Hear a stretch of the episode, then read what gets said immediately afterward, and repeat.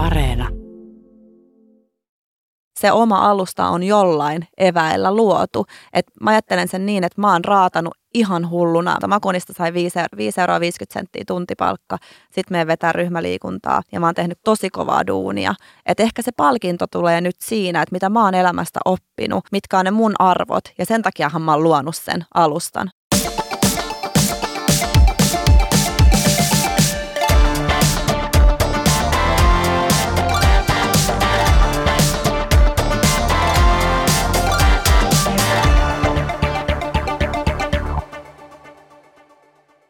Millaista työtä tekee sosiaalisen median vaikuttaja? Mitä osaamista tässä työssä tarvitaan?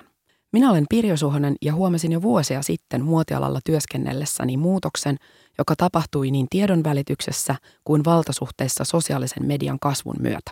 Työnä oma elämäsarjassa tapaamme ihmisiä, jotka tekevät työtään sosiaalisessa mediassa. Tänään meillä on vieraana Nanna Karalahti. Moikka Pirjo. Nanna, Saat 33-vuotias sosiaalisen median vaikuttaja, hyvinvointivalmentaja, yrittäjä, asut Keravalla ja sulla on kaksi pientä lasta. Sulla on Instagramissa, joka on perustettu 2010 ja nykyään itse asiassa Facebookin omistama kuvapalvelu ja sosiaalisen median alusta, niin huikeat 105 000 seuraajaa. Miten sä oot aloittanut sun uran sosiaalisessa mediassa? Mitä on tapahtunut siitä hetkestä, että ei ole ollut yhtään seuraajaa siihen hetkeen, että sulla on nyt ne 105 000 seuraajaa? Alun perin ensimmäinen teko, mitä mä menin tekemään sosiaalisessa mediassa, niin oli blogin perustaminen. Ja sitä oikeastaan vaadittiin silloin, olisi hyvä olla, olla blogi, kun osallistuin fitnessmallikilpailuun vuonna 2012 silloin mä ensimmäistä kertaa rupesin kuvaamaan mun treenejä ja jakamaan mun inspiraatio siellä muille, että miten mä treenaan ja mitä mä syön. Ja sitten jostain syystä sinne rupesi kertyä mun äidin lisäksi joku muukin seuraaja ja innostui siitä mun tekemisestä. Toki mä olin siis ryhmäliikuntaohjaajana, että mulla oli paljon asiakkaita. Sillä tavalla ehkä mut tiedettiin jollain tavalla liikunta-alalla, niin sitten mä sain niitä seuraajia siellä ja sitten mä huomasin, että mä motivoin muita. Ja sitten Instagram tuli oikeastaan mun toisen työpaikan kautta. Meillä oli yksi lontoolainen markkinointitoimisto, joka sitten sieltä opetti mua käyttämään suomalaiseen yritykseen Instagramia, miten ne kuvat toimii ja filterit toimii ja, ja miten olisi hyvä olla. Ja sitten mä tein myös samaan aikaan mun lopputyötä ammattikorkeakoulussa Facebook-markkinoinnista tälle yritykselle. Eli mulle tietyllä tavalla ne alustat oli aika tuttuja. Ja sitten mä perustin sen oman Instagramin. En oikein muista, että milloin, mutta se oli sama aikaa, kun mä perustin tälle yrityksellekin. Silloin mä perustin oman ja, ja siitä se lähti, mutta sitä ei Suomessa vielä silloin hirveästi ollut. Et mä olin aika ensimmäisiä, kuka Instagramia käytti. Et sitten mä pyysin kavereita ja, ja blogissa varmaan mainitsin, että on nyt Instagramissakin. Ja siitä se oikeastaan sitten alkoi, mutta ei mulla ollut mitään sen ihmeellisempiä tavoitteita tai ajatuksia, että tästä tulee vielä joku päivä mun työ. Niin tosiaan Instagram on sun työpaikka. Se on se alusta, minne sä useamman kerran päivässäkin saatat päivittää esimerkiksi Instagramin stories-osioihin, joka on tämä liikkuvan kuvan osio, niin sellaisia hetken tunnelmia ja kuvia, että mitä sä teet, mitä sulle kuuluu. Minkälaista se sun työ on? Kerro sun työpäivästä sosiaalisen median vaikuttajana mun normipäivä ehkä sosiaalisen median vaikuttajana, miten mä ajattelen. Mä oon itse asiassa viime vuosina oikein tarkasti miettinyt mun missiota, että miksi mä teen tätä, mitä mä haluan itse tällä saavuttaa. Että pitkään se on ollut sitä, että muut motivoituu mun tekemisestä, että kun mä kuvaan jonkun asian ja he motivoituu sieltä, mutta mitä mä siitä saan, niin kyllä se on ehkä ruvennut vetää mulle enemmän rajoja, että mitä mä sinne kuvaan, että mikä on mulle merkityksellistä sisällön tuottamista. Ja, ja sanotaan näin, että mä oon ehkä itse tällä hetkellä vähän murroksessa tämän alan kanssa, koska tosiaan se on myös aika raakaa ja raadollista, niin sen takia mä oon nykyään ehkä vähän enemmän mietin, mitä mä sinne laitan ja miksi mä laitan. Toihan on työ, joka tavallaan kulkee koko ajan mukana, koska siellä työn keskiössä on sun elämä, sun mm. tekemiset, sun arkipäivä, juhlat, kaikki mahdollinen, mitä sun elämään kuuluu. Onko toi työ, josta voi jäädä lomalle? Kyllä siitä voi jäädä lomalle. Sä periaatteessa koko ajan oot lomalla. Mä ajattelen sen näin, että koska jos siitä tekee semmoisen, että pitäisi olla jotain ja pitäisi tehdä ja pitäisi päivittää, niin silloinhan silloinhan se on kovaa duunia. Mutta jos sitä tekee rennosti, aidosti, mukavalla otteella, niin sitten mä laitan välillä kolmeksi viikoksi kännykän kiinni ja oon lomalla, että se ei, se ei määritä sitä. Mutta totta kai siinä vaiheessa, kun millä tavalla siitä tehdään työtä, niin työhän on siinä vaiheessa, kun sä teet kaupallisia yhteistöitä. Että eihän sulle makseta siitä, että sä päivität sun omaa elämää. Mutta taas kukaan ei tee kaupallisia yhteistöitä, jos et sä päivitä sitä omaa elämää, jos, et, jos ei sulla ole sitä persoonaa. Sitä persoonaahan siellä katsotaan. Mä ainakin itse ajattelen sen niin, että se on työtä, että mä päivitän, mutta sitten taas toisaalta se on ihan sitä mun aitoa omaa elämää. Mun ei tarvitse olla mitään muuta kuin mä oon. Mun ei tarvitse päivittää mitään, ei tarvitse kehittää mitään päivitettävää jolloin se on aika helppoa ja mielekästä. Ja silloin sä voit olla koko ajan lomalla, kun sä et halua päivittää. Eli sä puhuit just tosta, että siellähän täytyy olla esimerkiksi Instagramissa niin sitä ihan niin sanottua tavallista sisältöä, jotta sitten siellä välissä voi olla sitä kaupallista sisältöä, josta sitten se ansaintalogiikka muodostuu. Kerro vähän, että mikä on tämä esimerkiksi sosiaalisen median vaikuttajan ansaitsemismalli? Mistä sun tulot koostuu? Yritykset joko ottaa vaikuttajan yhteyttä tai vaikuttaja ottaa itse yritykseen yhteyttä. Siinä vaiheessa, kun tämä yhteys otetaan jomman kumman aloitteesta, niin silloin koetaan, että on jonkunlainen brand match, eli se vaikuttaja, sen profiili. Mullakin on aika hyvinvointipainotteinen, niin toki mulla on myös ne pienet lapset, että on mulla sitä lapsiperhearkeakin, mutta ei muhun ota yhteyttä yritykset, minkä sisältö ei sovi mun kanavaan, enkä mä ota yhteyttä yrityksiin, minkä mä ajattelen, että ei toimi. Kun mulla on se 105 000 seuraajaa, saa sitä näkyvyyttä, mikä on aika iso, iso näkyvyys, ihan oma mediansa jo yksi vaikuttaja. Tämä yritys, jonka kanssa tehdään tämä yhteistyö ja katsotaan, että se näkyvyys ja se sisältö vastaa. Mä ajattelen sen itse näin, että sen pitää, sen pitää niin kuin kohdata kolmen asian kanssa. On sen yrityksen arvojen, sen vaikuttajan oman arvojen kanssa, mutta myös sen kuluttajan, eli sen mun seuraajan ja yrityksen sitten asiakkaan, että ne kaikki saa siitä yhteistyöstä jotain. Siihen sovitaan hintalappu, minkä verran sen yhteistyön arvo on, että ne saa sen näkyvyyden ja, ja sen loppuasiakkaan mun, mun välityksellä. Toki myös siihen tulee se lisäarvo, että minä seison sen tuotteen takana ja mainostan sitä. Eli mun kasvot, mun se usko, että sehän menee kuitenkin paremmin perille sille asiakkaalle kuin sitten taas sen yrityksen oma markkinointi. Eli jos me ajatellaan, että perinteinen malli olisi ollut se, että aikakauslehti on jollekin tietylle lukijakohderyhmälle ja yritys laittaa sinne vaikka koko sivun mainoksen, niin tänä päivänä se on siirtynyt enenevässä määrin siihen, että etsitään oikean tyyppinen sosiaalisen median vaikuttaja, jolloin tietty määrä, sopiva määrä, sopivanlainen kohderyhmä, joka seuraa häntä ja sitten tehdään tällainen yhteistyö, jossa sosiaalisen median vaikuttaja esittelee jotain tuotetta tai palvelua. Kyllä, ja yleensä siinä on niin, että yritykselle vielä lähetetään tarkat tiedot, että ketä ne seuraajat on ja ja mistä ne tulee. Ja pelkästään se seuraaja määrähän ei kerro mitään, että niitä voi olla kuitenkin riippuen kuinka julkisessa työssä on muuten ja sille yritykselle tärkeää on, että minkä ikäisiä, ketä, onko se sen yrityksen kohderyhmää.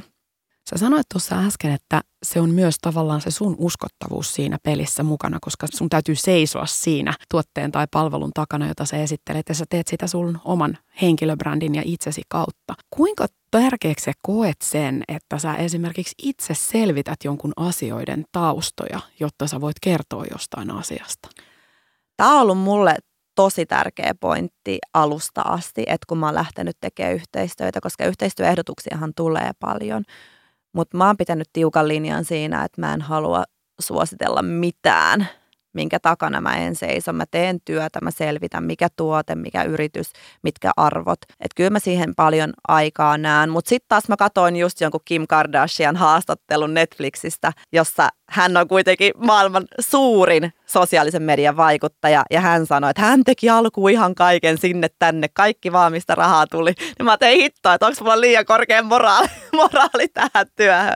Kyllä mä ajattelen sen niin itse, että se on pitkällä aikatahtäimellä kyllä hyvin järkevää, varsinkin näin pienessä maassa kuin Suomi. Ja mun seuraajat on suomalaisia, mä teen suomeksi mun sisältöä, eli silloin mä teen pääsääntöisesti suomalaisten yritysten kanssa myös yhteistyötä. Mä kyllä selvitän hyvinkin tarkkaan. Jos on joku tuote kyseessä, joku ravitsemukseen liittyen, joku ravinto lisä tai juoma, niin kyllä mä konsultoin heti, että se tuote sisältö, no ensinnäkin mä katson sen itse, mutta sitten mä vielä kysyn vaikka mun pitkäaikaisilta yhteistyökumppaneilta, ketkä on laadullisesti tosi tarkkoja.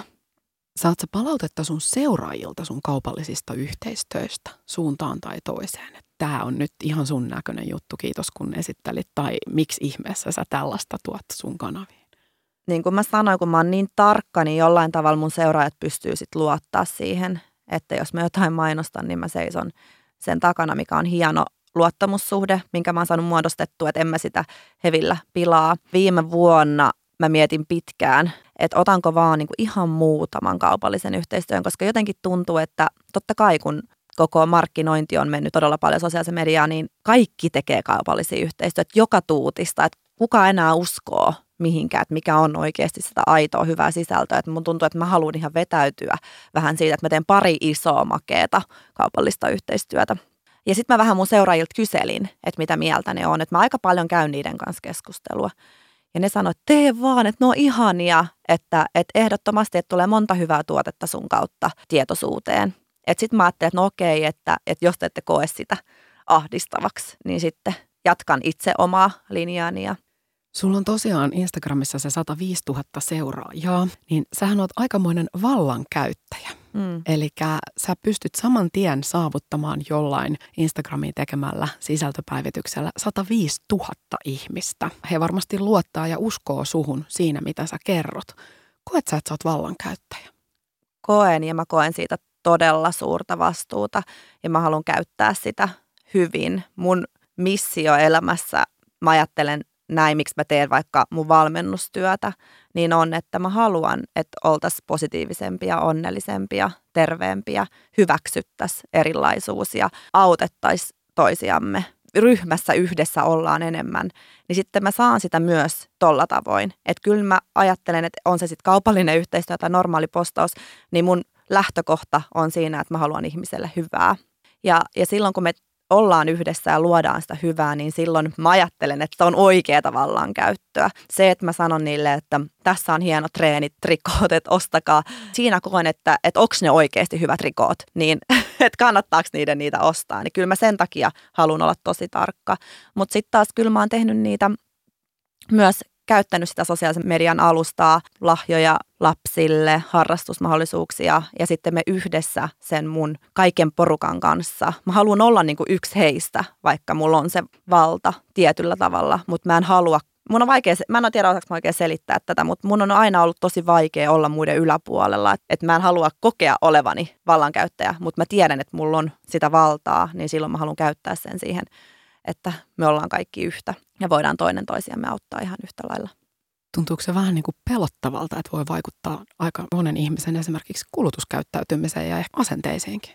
Joo, kyllä. Mä itse asiassa mietin jo silloin joskus nuorempana tätä ryhmäliikuntatunneilla, kun oli vedijumppaa ja on se 40 ihmistä edessä ja sitten mä näytän jotain liikettä, että tehkää ja sitten mä teen itse jonkun semmoisen, että mua vaikka kutitti jostain tai mä jotenkin tein jotain, niin kaikki teki samalla tavalla. Sitten mä ajattelin, että apua, että, niin kuin, että mikä valta mulla on tässä edessä. Että kun mä tekisin jonkun tosi hölmön liikkeen, niin kaikki tekee kyseenalaistamatta välttämättä. Ehkä sellaiset jo tuli mulle, että vitsi, että, että mun täytyy olla varovainen, miten mä tätä käytän ja kantaa vastuu siitä tavallaan sosiaalisen median vaikuttajan työhön kuuluu valtava vastuu.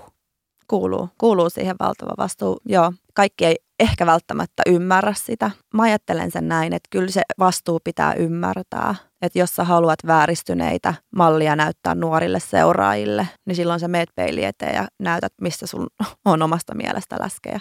Tai sitten sä teet kehopositiivista Instagramia. Että kyllä se yksikin postaus voi olla merkittävä jollekin. Että kyllä mä oon todella onnellinen, miten paljon hyvää palautetta mä saan siitä mun somesisällöstä, miten ihmisten niin kuin rakkaus itteensä kohtaan muuttuu paremmaksi. Se on tosi merkittävää ja silloin tietää, että on oikeiden asioiden äärellä ja saa toteuttaa sitä omaa tarkoitusta täällä elämässä sen kautta. Instagramissahan on tämä DM, eli mm. direct mm. message, suora viesti sinulle, joka voi olla ikään kuin tekstiviesti tai kuvaviesti tai joku kommentti, niin saat sä paljon näitä suoria viestejä sun seuraajilta? Saan tosi paljon ja mulle ei vaan yksinkertaisesti ole aikaa lukea niitä kaikkia. Ehkä tarvisin siihen jonkun, joka vähän ehkä lukis, mutta sitten taas mä haluan aina, kun mä vastaan, niin vastata itse omana. En mä niin halua siihen ketään myöskään väliin. Että nyt mä viimeksi pyysin, että kaikki, jos mä en ole jollekin vastannut, niin pyydän anteeksi, että mä vaan yksinkertaisesti kerkeä. Ja sitten kun mä haluan vastata, niin mä haluan vastata omana itsenäni. Kirjoittakaa vaan mulle uudestaan, että se nousee sinne ylemmäs. Tulee niitä paljon ja, ja tota, ne on ihania. Ne voi olla ihan tosi pikkujuttuja tai sitten ne on syvempiä palautteita, että hei nyt mä haluan kirjoittaa sulle, että tiedät mikä merkitys sulla on ollut mun elämään. Tosi vähän tulee huonoa, tosi vähän huonoa. että jos tulee huonoa, niin se ei tuu mun sosiaalisen median käyttäytymisen puolelta, vaan se tulee jostain lööpistä, sit kun on se julkisuus myös siellä. Kyllä suurilla sosiaalisen median vaikuttajilla on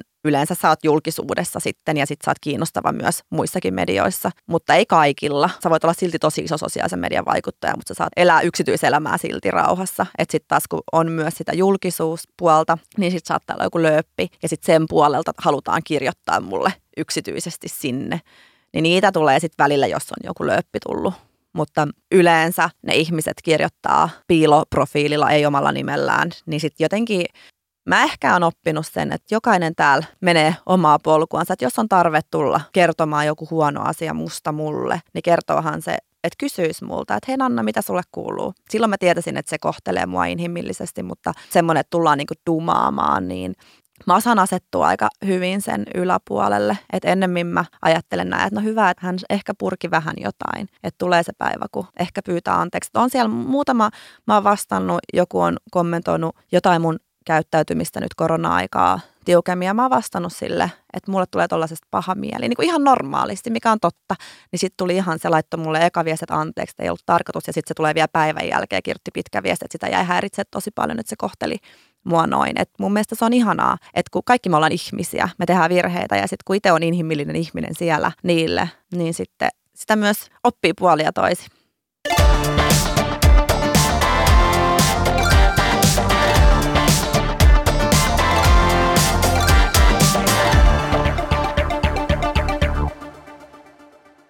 Kuuntele työnä oma elämäohjelmaa. Minä olen Pirjo Suhonen ja vieraana meillä tänään on Nanna Karalahti puhumassa sosiaalisessa mediassa tehtävästä työstä. Sä Nanna mainitsit äsken tuossa, että välillä tulee sellaista vähän ikävää ja kriittistäkin palautetta ja sosiaalisessa mediassa tehtävä työhän poikkeaa ehkä monesta työstä siinä. Kritiikki kohdistuu sinuun henkilönä, ei siihen sun tekemään työhön. Miten sä käsittelet tällaista ikävää kriittistä palautetta? Totta kai se julkisuus alun alkaen on auttanut siinä, koska mä ajattelen sen näin, että jos tuodaan itsensä esille, niin silloin se vastapuoli on se, että sit ihmiset saa arvostella. Musta on niin kuin ok, että arvostellaan nimettömänä tuolla keskustelupalstoilla tai missä vaan, että niitä mä en lue ja ne on niin kuin niiden omaa elämää ja heidän tapansa viettää aikaa. Mutta sitten henkilökohtaisesti mulle suoraan niin tulee todella vähän, mikä on hyvä asia. Ja sitten kun tulee, niin mä aina vastaan yleensä niihin. Vastaan ja kiitän mielipiteestä koska sehän on vain yhden henkilön mielipide. Että jos sille antaa hirveän suurta painoarvoa ja että se jotenkin vaikuttaisi muuhun henkilökohtaisesti, niin silloin mun täytyisi mennä vähän ehkä itteeni, että miksi mä triggeröidyn ihmisestä, joka ei tunne ollenkaan mua. Että mä kuuntelen palautteen itsestäni niiltä ihmisiltä, ketkä mut tuntee. Niin sit jos tommonen ihminen, joka ei tunne mua ja antaa jonkun ja antaa mennä sen ihon alle, niin silloinhan se kertoo mun mielestä vaan mun omasta heikosta itsetunnosta. Ja silloinhan mun on työstettävää sen asian kanssa. On oppinut tässä vuosien aikana tunnistamaan näitä asioita ja, ja sen takia ehkä nyt, jos tulee jotain huonoa palautetta, niin osaan suhteuttaa sen. Eihän se ole ikinä kivaa kuulla negatiivista, mutta jos se on rakentavaa, niin se on superhyvä. Jos se on oikeasti negatiivista, ja haukutaan jotenkin rumilla sanoilla ulkonäköä tai jotain muuta, niin sitten taas mitä muuta sitä oikein voi haukkua, koska eihän kukaan tunne ja tiedä, että se pitää myös sen jollain tavalla sen katsojan ymmärtää, että se on vaan sosiaalisen median kautta näkyvää elämää, että se ei ole totuutta, se on pieni osa, todella pieni osa elämästä että jos se palaute jollain tavalla liittyy siihen, niin senkin pystyy selittämään tälle ihmiselle. Että kyllä mä yritän aina niin kuin löytää sellaisen mahdollisimman lempeän keinon, selvittää sen asian tai sitten jättää omaan arvoonsa. Jos se on niin kuin menee överiksi, niin silloin ymmärtää, että, että se on hyvä jättää omaan arvoon. Sä äsken puhuit tuosta julkisuudesta ja tämähän on aika jännä uusi ilmiö, että päivälehdet, viikkolehdet, muu media tavallaan nostaa ihan uutissisällöiksi sellaisia asioita, mitä te sosiaalisen median vaikuttajat olette omissa kanavissanne ensin kertoneet, niin sitten se yhtäkkiä ponnahtaakin johonkin ihan sanomalehteen, iltapäivälehteen. Mitä sä itse ajattelet siitä, että sähän oot itse valinnut sen kontekstin, missä sä jonkun asian esität siellä omassa kanavassasi, mutta sitten se irrotetaan siitä kokonaisuudesta ja esitetään pelkkänä yhtenä otsikkona tai jonain irrotettuna kokonaisuutena. Mm. Mä ajattelen sen niin, että hekin tekevät työtänsä. Totta kai ne haluaa tehdä sen mahdollisimman kärkkäästi. Et siinäkin vaiheessa pitää olla medialukutaitoa. Että jos mä olen kertonut jonkun asian itse omilla sanoillani tai joku muu omalla tyylillä suhteutettuna ajan kuvaan omassa elämässä, mitä on ennen tapahtunut, mitä on jälkeen, onko puhuttu aiheesta ennen, sitten sit sieltä nostetaan vain yksi asia ja sitten se kärjistetään, niin se on heidän työnsä. He saa sillä sen, mitä he tarvitsevat, eli ne klikkaukset. Ja se on ymmärrettävää. He haluaa sen. Se, että se tehdään toisen ihmisen kustannuksen, mutta niinhän se on aina mennyt. Ja ei ole ikinä pakko antaa mitään juttuja, niin kuin mä tuossa aikaisemmin sanoin. Että siinä mielessä niin sanotusti, kun haluaa pois tuolta, niin sitten se täytyy itse tehdä se päätös. Että ei ole pakko olla julkisuudessa, ei ole pakko päivittää sosiaalisen mediaan mitään. Oletko koskaan lähtenyt puolustamaan itseäsi tai vastaamaan johonkin, mikä on ollut muussa mediassa, niin sun oman sosiaalisen median kanavissa? Jos mä koen, että se on jotenkin merkittävää, että mun täytyy tehdä se mun seuraajia ajatellen ja itseäni ajatellen, niin sitten joo. Mutta jos se juttu on semmoinen, mille mä en halua antaa painoarvoa ollenkaan, että se on mitätön mun omassa elämässäni, niin silloin mä en tee siitä suurempaa, koska se on pieni asia ollut. Niin silloin se on myös ehkä mun seuraajille merkki siitä, että tämä ei nyt varmasti olekaan mennyt näin, että tämä on paljon suuremmaksi tehty kuin mitä se oikeasti on. Mutta kyllä mä sen ajattelen sen myös niin, että yksityisyys niin on yksityistä. Että ei mun tarvitse selittää, kertoa kenellekään mitään. Että totta kai kunnioitus niitä omia seuraajia kohtaan, niin joo, mutta tietyllä tavalla yksityinen elämä on kuitenkin yksityistä elämää. Ja kun on jo julkisuudessa, siellä saatetaan jotain asiaa riepotella, niin ei mun tarvitse tehdä siitä just enää isompaa asiaa. Että kyllä mä muistan, kun me esimerkiksi Jeren kanssa erottiin ja lehdet soitti mulle koko ajan haastatteluja vielä puolen vuoden jälkeenkin. Ja sitten mä joudun sanoa yhdelle toimittajalle, että tiedäksä, että mä ymmärrän, kun se sano kertoo siitä, että, että seuraajat sais tästä ja lukijat samaistuis. Sitten mä sanoin vaan, että tiedäksä mitä, että kun mä en saa tästä mitään. Että tämä on mun oma elämä, mun yksityisyys. Että mä en koe, että mä saan tällä hetkellä siitä mitään. Tulee ehkä hetki, kun mä saan siitä jotain, mutta nyt mä en saa. Että mä en halua. Sitten se ehkä ymmärsi sen viidennen pyynnin jälkeen. Et se on ehkä se, mikä sit monilla julkisuudessa tai sosiaalisessa mediassa vaikuttajilla saattaa tulla, että et sit sä liikaa myös lähdet ajattelemaan, että näiden pitäisi nyt saada tietää tästä mun elämästä, mutta tarviiko, niin ei. Et se on sellaista rajojen vetämistä ja Sanotaan, että sosiaalisessa mediassa aitous ja rehellisyys ja läpinäkyvyys myy, koska siinä tulee just se samaistuttavuus sit seuraajien taholta. Mutta miten sä itse näet, että missä menee se raja, että minkä kaiken täytyy ikään kuin olla aitoa, läpinäkyvää ja rehellistä? Mitä sä jätät sitten ulos pois sieltä sosiaalisesta mediasta sun elämässä? Alkuun mä jotenkin näytin kaiken ja kerroin kaiken. En mä ehkä nyt ihan kaikkea, mutta, mutta kuitenkin sillä tosi rehellisesti ja avoimesti kaiken. Ja nyt mä oon tehnyt vähän rajojen vetoja ihan sen takia, että mulla on paljon helpompi olla ja elää. Musta on ihanaa, että mulla on silti ne seuraa, me voidaan puhua meille tärkeistä asioista siellä, mutta ei se tarkoita sitä, että mun täytyy nyt kuvata jokainen mun aamupala ja jokainen käänne mun elämästä kertoa muille.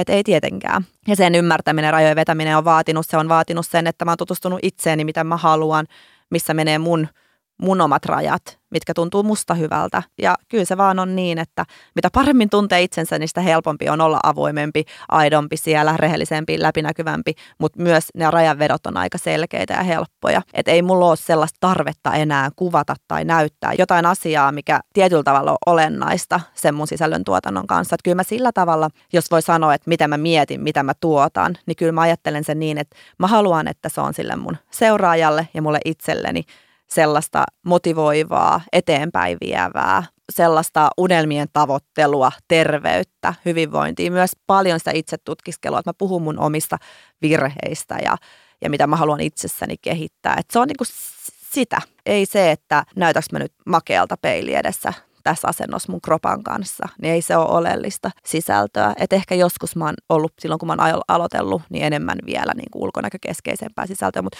jollain tavalla se on muuttunut. Et en mä enää saa siitä, että kehukaa nyt mua.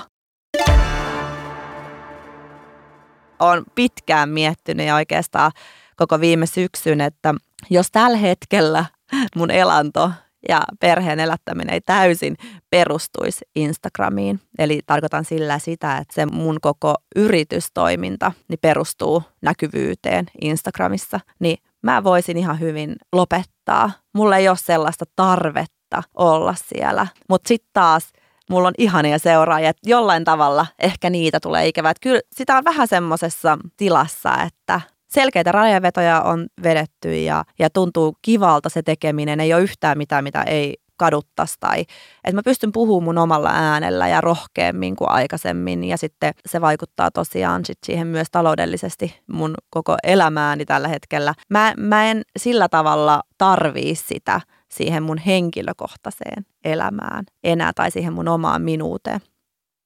Onko se jopa rasite? Kyllä se ehkä välillä, mutta sitten taas kun mä osaan pitää niitä taukoja, mä oon välillä pari viikkoa puhelin veke kokonaan. Mulla ei ole yhtään semmoista, että mä haluan jo takaisin someen. Että vitsi, mitäköhän siellä on tapahtunut. Kyllähän se nykypäivänä on, että monet siellä pyörii ja, ja siellä asiat tapahtuu. Ja varsinkin tämä aika, kun eristäydytään koko ajan toisistamme, mikä on tietyllä tavalla aika kauheata. Kyllä mulla on enemmän ikävä sitä normaalia kanssakäymistä ihmisten kanssa kuin se, että somessa pyöritään. Et ehkä sekin, että huomaa itse, että sit myös siihen addiktoituu. Ja mä oon, mä oon kattonut dokkareita ja lukenut kirjoja siitä, kuinka somessa ei kannata olla. Et ehkä sekin on myös vaikuttanut mun ajatuksiin ja suhtautumiseen. Et omalla tekemisellä edesauttaa sitä, että ihmiset tulee sinne, niin sitten taas voi olla vähän, että voi olla, että mun, mun mielipide, mä en ole vaikka viiden vuoden päästä, että mä haluan, että ihmiset enemmän lähtee sinne lenkille, kun on siellä somessa.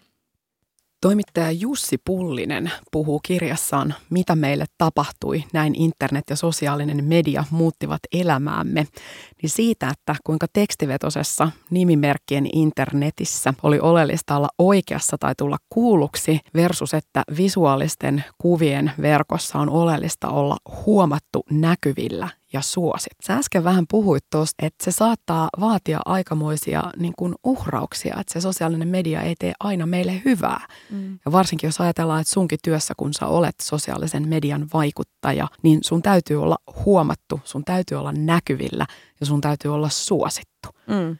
Onko tämä oravan pyörä, joka voi olla sellainen, että sä jossain vaiheessa et enää jaksa pyörittää sitä? Joo, tai mä ajattelen sen niin, että niin kauan se on kivaa, kun on tarve olla suosittu, nähty ja tulla kuulluksi.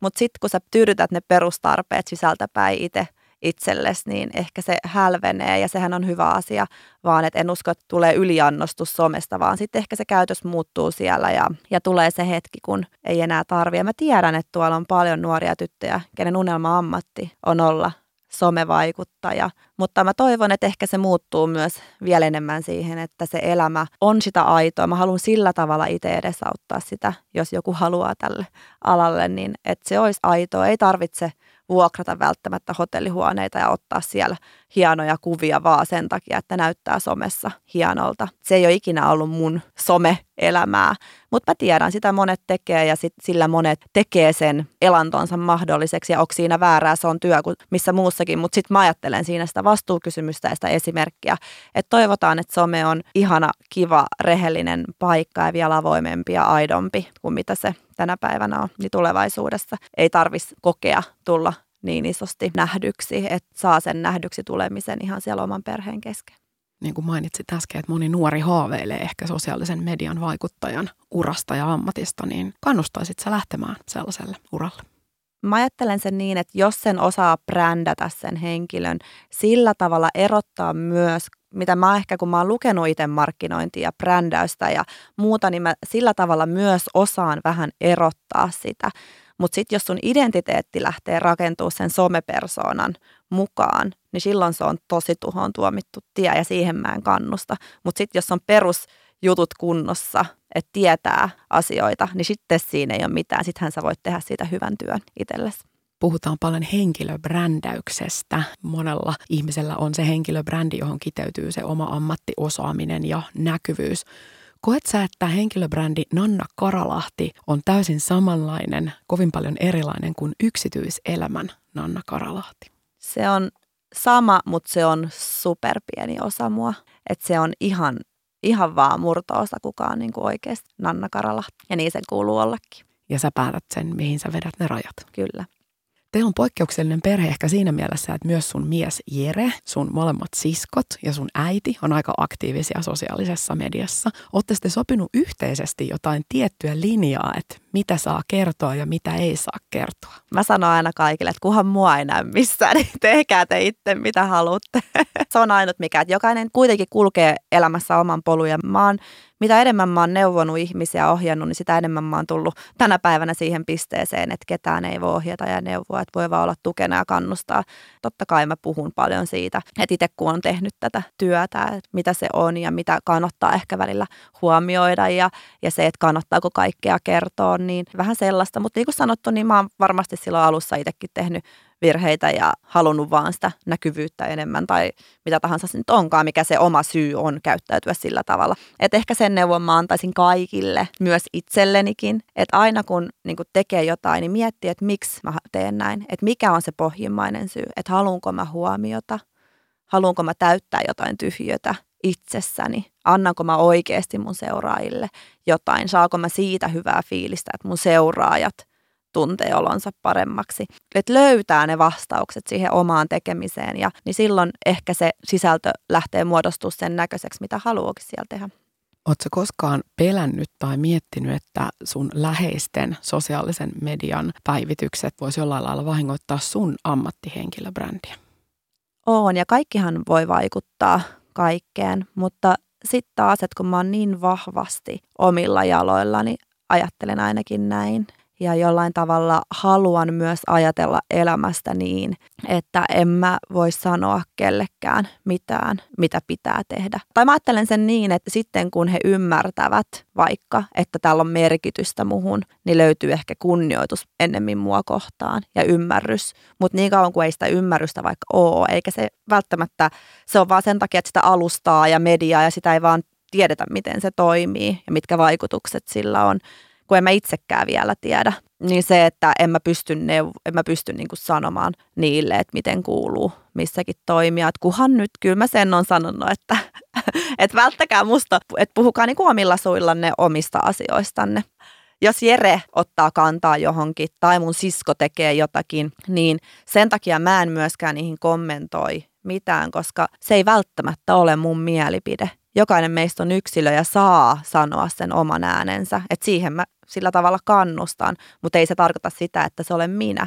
Minä olen minä. Ja jos joku epäröi ja haluaa tietää mun mielipiteen, niin sit sitä saa kysyä. Se ehkä ihmisillä ylipäätään on, että pitää ymmärtää, että kaikki on omanlaisiansa ja luulen, että moni miettii, että miten mä oon ylipäätään päätynyt Jeren kanssa tai yhteistyöhön hyvinvointialalla Marttiinan kanssa tai, tai vastaavia juttuja, niin on, kun mun lähtökohta ihmisiin on se, että mä en tuomitse ketään että mä en tuomitse ketään mistään menneisyyden teoista. Että täällähän me ollaan kaikki oppimassa, jollekin tulee rankempia kokemuksia, joutuu vähän tyhmempää päätä lyödä seinää, jotta se tajuaa, että ei, ei täällä ole oikeaa tapaa olla ja elää, niin ei mulla ole siihen sanottavaa. Se, että mä voin hyväksyä sen ihmisen tänään just sellaisena kuin se on.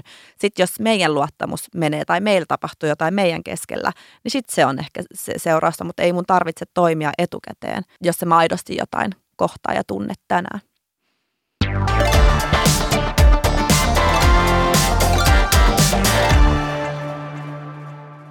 Kuuntelet Työnä oma elämä ohjelmaa. Tänään kanssani sosiaalisessa mediassa tehtävästä työstä on keskustelemassa Nanna Karalahti. Tuossa oli viime vuoden lopulla aikamoinen kohu liittyen siihen, että erään iltapäivälehden toimittaja nostakseen kansanedustajien arvoa, niin käytti aseenaan tai keinonaan sitä, että lyttäisi totaalisesti sosiaalisen median vaikuttajan tekemän työn. Miten sä itse koet sen, että kohtaat sä paljon ennakkoluuloja liittyen sun sosiaalisessa mediassa tekemääsi työhön? Tosta artikkelista. Mä luin sen monta kertaa ja mä koitin koko ajan löytää sitä punaista lankaista sarkasmia, että joku siellä pitää olla joku, että ei tätä ole tarkoitettu näin kovaksi lyttäämiseksi. Mutta totta kai se työ kuulostaa helpolta. Se, että sulla on tuommoinen media, ja kyllähän se on tietyllä tavalla, mä ymmärrän myös, että tulee sitä katkeruutta, että toi saa tolla näkyvyydellä, niin kun sä oot ollut lehdistöissä tai mitä tahansa, että yhtäkkiä sulla on yksinään tommonen alusta, sä yksin päätät ja saat yksin sen kaiken rahan, niin kyllähän se kuulostaa vähän epäreilulta, että kun on käyty korkeakoulututkintoja ja yliopistoja ja sitten joku tulee ja, ja voi olla tienata paljon enemmän. Ja nimenomaan se rahan määrä, määritys ylipäätään ihmisillä ja Suomessa ja ympäri maailmaa, kun sen arvo on niin suuri, ja sen merkitys on niin suuri ihmisille. Ajatellaan, että menestyskin on sitä, että minkä verran saa rahaa. Et mun mielestä se on se, mitä pitäisi murtaa enemmän kuin se, että jokainen saa tehdä sellaista työtä kuin haluaa. Se on hienoa, että voi nousta nykypäivänä. Ei, ei tarvita enää niitä rakenteita, että pitää käydä koulut ja tehdä näin. Ja koska työ itsessään opettaa. Se, että millainen työ sosiaalisen median vaikuttajan työ on, kyllä siihen kuuluu että sä nouset huipulle tai nouset semmoiseksi mediaksi, että sä saat siitä hyvän työpaikan itsellesi luotua, niin se vaatii sen, että ymmärtää sitä alaa tosi isosti. Isolla näkee sen koko perspektiivin, että osaa hinnoitella, osaa, osaa tehdä sellaista sisältöä, että sulla on niitä yhteistyökumppaneita kerta toisensa jälkeen. Tekee paljon töitä sen eteen. Se, että on itse luomassa sitä sisältösuunnitelmaa siihen, että minkä näköinen se mainos on, on itse kuvattavana ja itse julkaisee sen kaiken sisällön, kirjoittaa ne tekstit kaikkiin itse. Eli ikään kuin handlaa aika monen ihmisen työn, jos mietitään tavallista mediaa, vaikka jotain lehtiä niin se hoitaa sen kaiken. Eli aika ajallisesti se on tosi, vie paljon aikaa se työ. Se, että kuinka vaativaa se on, niin, niin on se tietyllä tavalla. Sulla täytyy olla isot kokonaisuudet hallussa. Mutta ei, ei se nyt mitään pänttäämistä, että täytyy korkeakoulututkintoja välttämättä käydä. Se on silti arvokas työ, niin kuin kaikki työt. Mun mielestä siivoojan työ on superarvokasta mun mielestä kaikki työt on arvokkaita. Mun mielestä niitä ei pidä laittaa mihinkään kategorioihin, arvojärjestyksiin. Johtuuko sun mielestä se, että sosiaalisessa mediassa tehtävää työtä ei ehkä ole ainakaan vielä arvostettu kovin kauheasti, niin siitä, että aika moni sitä työkseen tekevä on nuori ja on nainen, ja sitten siellä iso osa siitä työstä ikään kuin jää näkymättömäksi. Nähdään vaan se yksi kuva, joka ilmestyy sinne Instagramin kuvafiidiin ja ajatellaan, että no tonhan on nyt kuka tahansa voinut räppästä kymmenessä sekunnissa ja se on siinä. Varmasti on näin, koska naiset on sosiaalisessa mediassa isompia kuin miehet, ainakin Suomessa, ja tekee hyvää tiliä. Että ehkä tulee se katkeruus, Suon naisten palkka on aina ollut heikompi, nyt kerrankin, se on tuolla alalla ainakin niin toisinpäin, niin totta kai siinä on varmasti jotain sellaista. Mutta sitten taas kun itse on tehnyt sen kahden tonnin kuukausipalkan eteen. Mä oon ollut aina kova tekemään töitä. Mä oon ollut Makuunissa ja mä oon ollut Dressmanissa ja mä oon ollut toimistopäällikkönä ja mä oon ollut sitä ja tätä. Ja sitten nyt kun saan sitä yhdestä kuvapostauksesta saman verran kuin silloin kuukaudessa, niin kyllähän se tuntuu tosi, niin mä jotenkin ajattelen sen myös epäreiluna. Mä ajattelen niin kuin välillä, että mä koen sen, että mulla on päiväkoti, missä on työntekijät, jotka he saavat parempaa palkkaa kuin Tessin mukainen palkka, mutta kuitenkin suhteessa mä ajattelen sen niin jotenkin se rahan arvo, että jotenkin se, se tuntuu mustakin välillä vähän epätodelliselta, että onko tämä ihan reilua näin. Mutta sitten taas se on nykypäivää. Kyllähän se media, se oma alusta on jollain eväillä luotu. Et mä ajattelen sen niin, että mä oon raatanut ihan hulluna. Makunista sai 5, 5 euroa 50 senttiä tuntipalkka. Sitten me vetää ryhmäliikuntaa ja mä oon tehnyt tosi kovaa duunia. Et ehkä se palkinto tulee nyt siinä, että mitä mä oon elämästä oppinut, mitkä on ne mun arvot. Ja sen takiahan mä oon luonut sen alustan. Samalla tavalla kuin kaikki sosiaalisen median vaikuttajat on luonut sen alustan kuitenkin omana itsenään, omasta elämästä. Että kyllä siellä on joku taustalla, että ei se ilmaiseksi tuu sen alustan muodostuminen. Että jos mä nyt saan laskuttaa jostain jutusta jonkun verran, niin se johtuu siitä, että mä oon jaksanut siellä makuunissa olla ja ottaa niitä koviakin kolhuja elämässä vastaan, että millä sä määrität sen, että onko se arvokasta vai ei, että mitä kaikkea siihen taustalle kuuluu, että on saanut sen kasvatettua, niin ei se ole, se ei ole hetkessä tapahtunut. Koet se myös, että yksi tapa, millä sä maksat siitä, että sä saat tällaisia toimeksiantoja, josta maksetaan sulle hyvin, on esimerkiksi sun yksityisyys? Kyllä, kyllä tai mä ajattelen, ei ehkä yksi, no joo, yksityisyys, mutta kyllä se on vielä enemmän se persoona, että kuka mä olen. Ja sillä tavalla yksityisyys, mutta ei sitten taas, se ei liity millään tavalla siihen, mitä mä teen, vaan siihen, että kuka mä oon. Selitä vähän. Eli sillä tavalla, että jos miettii, että mä olen tuolla töissä ja asun tuolla ja omistan ton ja teen tota, niin se ei liity se mun, miksi mua seurataan, niin välttämättä niihin asioihin, vaan mua seurataan sen takia, kuka mä olen täältä sisältä päin, mitkä on ne mun arvot ja mun ajatusmaailma. Eli sä kiinnostat henkilönä, sä kiinnostat ihmisenä, persoonana. Mm. Tai näin mä ajattelen, että pakko siellä olla se persoona kaikilla takana, miksi heitä seurataan. Ei kukaan jaksa katsoa koko ajan sitä ulkosta. Josta tullaan taas siihen, että sen täytyy olla aitoa ja rehellistä. Kyllä. Uudenlainen ilmiöhän sosiaalisessa mediassa on tämä, että kun tiettyyn ikään tulleet naiset ovat ruvenneet saamaan lapsia, niin äityydestä ja lapsistakin on tullut ehkä kaupallisen liiketoiminnan kohteita. Sulla on itsellä kaksi pientä lasta, niin mitä sä ajattelet tästä uudesta ilmiöstä, että osa sosiaalisen median vaikuttajista tuo lapset hyvinkin selkeästi omina persooninaan esiin ja kertovat avoimesti siitä, että tekevät lapsillaan kampanjoita mm. ja toiset suurin piirtein niin sivulauseessa mainitsevat, että heillä muuten on sitten lapsikin. Mm niin kuin sanottu, niin jokainen tekee ihan niin kuin itse parhaaksi katsomallaan tavalla. Ja onhan se raadollista tietyllä tavalla se lapsiin. Lapset on kuitenkin pyhä asia ja sitten ne on kuitenkin iso osa munkin elämää, tosi iso osa mulla on pienet lapset, kaksi- ja neljävuotiaat, niin kyllä mä jossain vaiheessa jätin tosi paljon kuvaamatta. Sitten mun seuraajilta tulee sitä toivetta, että please kuvaa vähän enemmän, että olisi ihana nähdä teidän sitä perheelämää ja mitä lapset tekee. Ja nyt mä tasapainoilen kanssa senkin asian kanssa,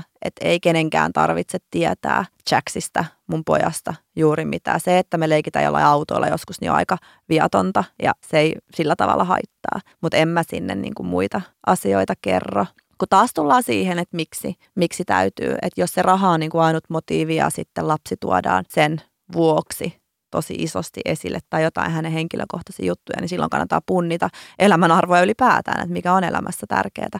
Ja niin kuin sanottu, niin oonhan mäkin tehnyt paljon virheitä ja oon mäkin, silloin varsinkin kun oli raskaana ja odotti ensimmäistä lasta, niin oikein innostui kaikki yhteistyökumppanit, että no niin, he saavat nyt tästä, että on niin kuin iso juttu tulossa. Ja itsekin, kun ei ollut vielä sitä lasta, niin ajattelee, että totta kai, että tämähän on tosi mielenkiintoista sisältöä kaikille, ketkä on raskaana tai äitejä. Mutta sitten taas kun ne lapset kasvaa ja ymmärtää niin sen, mitä se äityys on ja mitä ne, mitä ne lapset on ja mikä se lasten lapsuus on, niin kyllä se on mulle merkittävämpää luoda heille hyvä lapsuus kuin saada sitä rahaa. Sä sanoit, että silloin kun sä olit ensimmäistä lastas odotit ja olit raskaana, niin innostuit monenlaisista jutuista, niin oot sä käynyt poistamassa sun sosiaalisen median sisältöjä joskus? Kyllä mä niitä välillä tarkastan, mutta yleensä ne, mitä lapsiinkin on liittynyt, niin ne on niitä storeja ennemmin ja nehän poistuu sieltä. En mä kuvia ole, ei siellä ole mitään sellaista, niin mikä olisi. Hyvä kun sanoit, ehkä mä käyn katsomassa.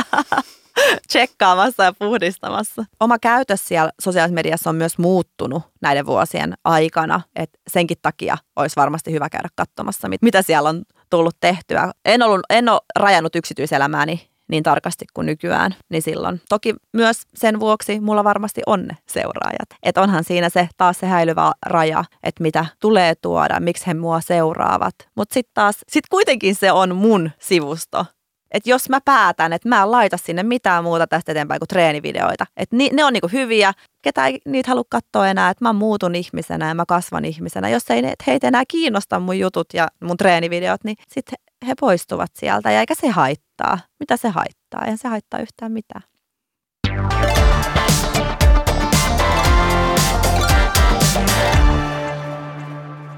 Eilen laitoin Storin puolella kyselyä, että tykkäättekö enemmän filtteröidyistä kuvista vai tällaisista, joita ei ole muokattu. Tässä mun mielipide. Huom, tällä hetkellä pidetään oikeudet muuttaa mielipidettäni. Instagram feed on kaunis, kun kuvat ovat samansävyisiä. Mielestäni se luo ammattimaisen kuvan sisällön tuottamisesta ja somen tekemisestä.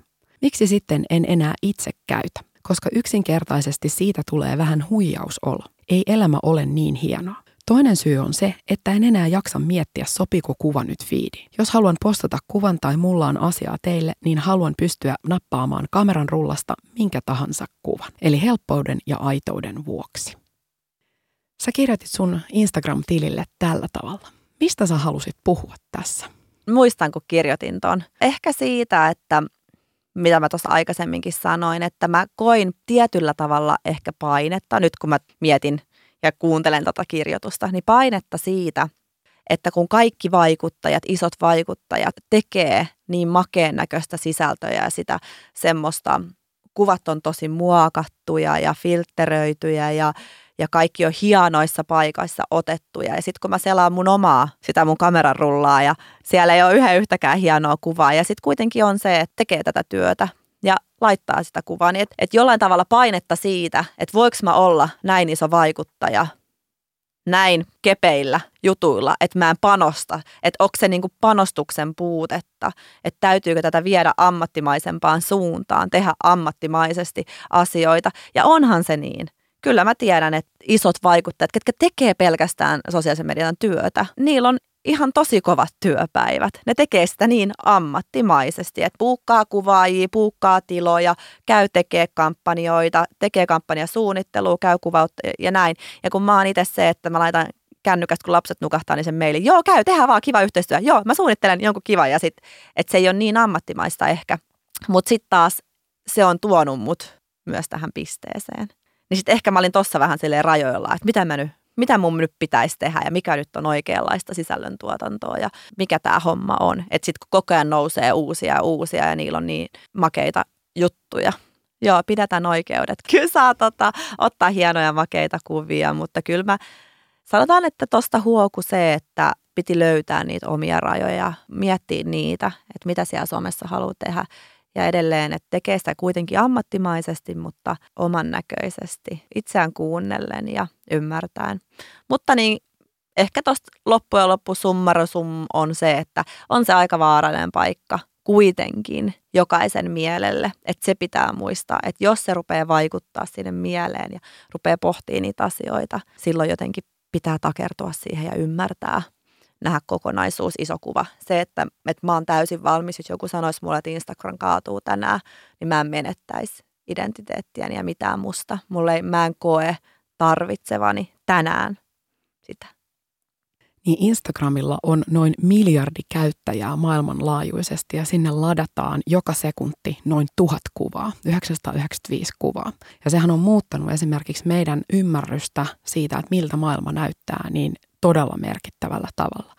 Ja sä puhuit just tosta, että osa sisällöstä on hyvin autenttista ja hetkessä kuvattua ja ei filtteröityä, eli ei millään lailla kuvia käsiteltyä, mutta osa on todella viimeisen päälle lavastettuja ja joka ikinen pienikin yksityiskohta mietitty. Mutta siinä on just ehkä se ero, että mitä se sosiaalisen median vaikuttaja haluaa tarjota. Mm. Tarjotaanko realismia, tarjotaanko unelmia, tarjotaanko samaistumispintaa, mutta se vaatii äärimmäisen paljon itse asiassa vastaanottajalta, vai miten sä koet sen? Totta, ja sitten se saattaa häilyä niin paljon se raja, kun edellinen story on jostain upeasta, upea musiikki ja upea juttu menossa ja seuraavassa joku äiti viikkaa pyykkejä ja kysyy katsojilta, että miten te jaksatte viikata näitä pyykkejä joka ilta. Niin onhan siinä kaksi ihan eri tarinaa. Kaikki tietää, että äideille, joka ikiselle äidille kuuluu se pyykkien viikkaus sinne arkeen, mutta sitten se, että kyllähän se vaatii siltä.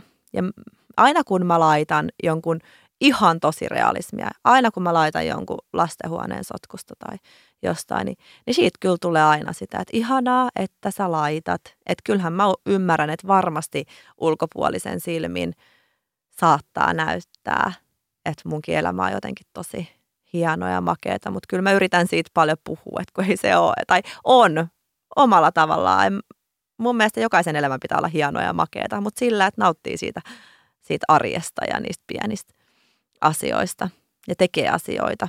Vierivä kivi ei sammaloida. Kyllä niin pitää tehdä asioita ja kokea ja pitää myös rauhoittua, mutta jollain tavalla niin, on katsojalla sillä, kuka seuraa, niin totta kai myös vastuu siitä lukutaidosta, että täytyy olla sitä kriittisyyttä. Eikä, että jos mä ryhmäliikuta tunnilla rupeaa kutittaa päästä, niin niin ettei kaikki toimi kuin robotteina, että käyttää omaa päätänsä. Mutta mä oon sillain jotenkin vielä onnellisessa tilanteessa, koska mä pohdin näitä asioita paljon. Ja mä oon sen takia onnellisessa asemassa vielä, kun mun lapset on kaksi- ja neljävuotiaat ja ne ei vielä halua mihinkään someen. Että mä en tiedä, mitä sitten tapahtuu, kun ne on nuoria ja kaikki niiden kaverit on joka tuutissa. Et kun mä tiedän ja ymmärrän, kuinka vahingollista se myös on sille omalle itselle, identiteetille ja mielelle ja, ja muulle. Sä sanoit tuossa, että pitää tehdä asioita ja kokea juttuja. Koet sä koskaan, että sun on pakko tehdä jotain, jotta sä saisit siitä sisältöä sosiaaliseen mediaan? Lavastaksa sun omaa elämää en, välillä? En yhtään. Sitä mä en osaa. Et niin kuin mä sanoin, että joissain asioissa mä oon hirveän moraalisesti niin kuin oikeudenmukainen. Mä oon itse asiassa mun selkää tekstin oikeudenmukainen. Mä oon niin kuin aina vihannut epäaitoutta ja sellaista, että huijataan ja haukuta muita ja valehdella. Mulle sellaiset niin kuin arvot elämässä on ollut niin kuin lapsuudesta asti tosi vahvasti. Mä en pysty, mä en pysty laittamaan mitään feikkiä sinne, mikä ei ole aitoa. Mä vaan yksinkertaisesti pystyn, mä en koe, että mä saan siitä mitään, että kattokaa, mulla on näin high life yet life. En mä saa siitä mitään. Mä, mä en ole ikinä laittanut yhden yhtäkään, yhdenkään merkkilaukun kuvaa sinne tai, tai muuta, koska mä en saa siitä mitään. Mä en halua, että muut tuntee huonommuuden tunnetta että on jotenkin, että mä olisin jotenkin parempi ihminen tai pitäisi olla tällaisia ollakseen hyvä ja riittävä. Mm, niin. Mulle se on vaan sellaista, mitä, mihin mä en niin pysty. Mitkä on sun mielestä sosiaalisessa mediassa tehtävän työn parhaita puolia ja mitkä on siitä niitä kaikista ehkä synkimpiä varjopuolia? Siis parhaat puolet, jos miettii ihan työtyönä, niin se, että pääsee erilaisten yritysten kanssa, tekee vähän markkinointisuunnitelmaa, pläänätä yhdessä, tapaa eri alojen ihmisiä, että onhan se verkostoitumista ja, ja sellaista, niin se on, se on mulle mun mielestä tosi kiva. Ja siis se sisältösuunnittelu ja myös se toteutus. Ja varjopuolet on ehkä se just, että ehkä se, että missä menee sitten sen, sen raja, että, että, pitää, että pystyy pitää kiinni siitä – että se on niin kuin omaa, oman näköistä, että itse saa määritellä, että ei tee kenenkään muun vuoksi jotain asiaa, että ei yritä miellyttää seuraajia, ei yritä miellyttää yritystä, että saa pidettyä sen omana kanavanaan, vaikka se menettäisikin sit sitä rahaa. Mä vaan tiedän, että, että jos tulee joku tosi hyvä tarjous, niin rahallisesti hyvä tarjous. Ja sitten on niin kuin siinä rajoilla, että vitsi mä haluan hyväksyä tämän, että tämä on aika hyvän palkan. Nyt just mulle tuli siis yksi semmoinen appi, mikä on, nyt mä voin sen tässä kertoa, mutta tuli semmoinen, että on appi, missä lasketaan, sellainen kalorilaskuri juttu, ulkomaalainen firma. Ja ne tarjosiko ne mulle jotain vähän reilu kymppitonnia. Ei siihen kuulunut, kuin oliko kolme postausta. Ja, sitten mä että okei, sopii mun alaan, sopii, tiedätkö, että ei ole nyt mikään, että mä menen niin makkaraperunoita sinne, että menkää pizzalle ja kebabille joka päivä työpäivän jälkeen sohvalle makaa, että, että ehkä tämä sopisi. Niin se on niin kuin jollain tavalla haastavaa, koska sitten tulee sitten kuitenkin se, että minä, joka ei halua, että yksikään ihminen laihduttaa enää ikinä elämässään, että löytää sen terveyden eri kautta, niin en mä voi ottaa tollasta. Ja sitten mä oon kuitenkin näin lähellä ottamassa sitä, että onko yhtäkkiä rahaa ne. niin se on ehkä se, että no, toisaalta se on hyvä, se tunnistaa niitä omia, että millainen oikeasti on ja millainen ei ole. Että kyllä sitä sit tässä oppii. Ja sitten siinä on se, että sä et saa sitä pois enää. Mitään, mitä sä sinne laitat, niin sä et saa sitä pois. Että se on jollain tavalla ehkä vähän ahdistava ajatus siitä, että mä en saa niinku takaisin. Kaikki tietää jo musta aika paljon, mitä mä oon sinne laittanut ja kertonut. Ja se on hyväkin. Kyllä mä oon rehellinen aito ihminen, mun on helppo puhua asioista ja mun mielestä samaistuttava se, että puhuu, niin auttaa mua, mutta myös sille kuuntelijalle tai seuraajalle myös pystyy antaa sitä samaistumispintaa. Niin se on kuitenkin antosaa. En mä, mä en sillä tavalla kadu mitään tai näin, mutta onhan se sillain, että täytyy olla tarkka. Täytyy olla todella tarkka, ettei sitten tule oikeasti pahoja juttuja tulevaisuudessa. Onko toi työ, sosiaalisessa mediassa tehtävä työ sellainen, mitä sä teet vielä 20 vuoden kuluttua? Mm, jossain vaiheessa mä mietin, että kaikki tällä hetkellä brändäytyy siis mun henkilöbrändiin. Kaikki, mitä mä myyn mun omia valmennuksia, niin mä käytän markkinointikanavana mun omaa Instagramia. Ja sitten mulla on 15 muuta valmentajaa, jotka markkinoi myös omissa kanavissaan. Että Instagram on tällä hetkellä, mutta se kuitenkin hero, kun se on mun yritys, niin se brändäytyy muhun.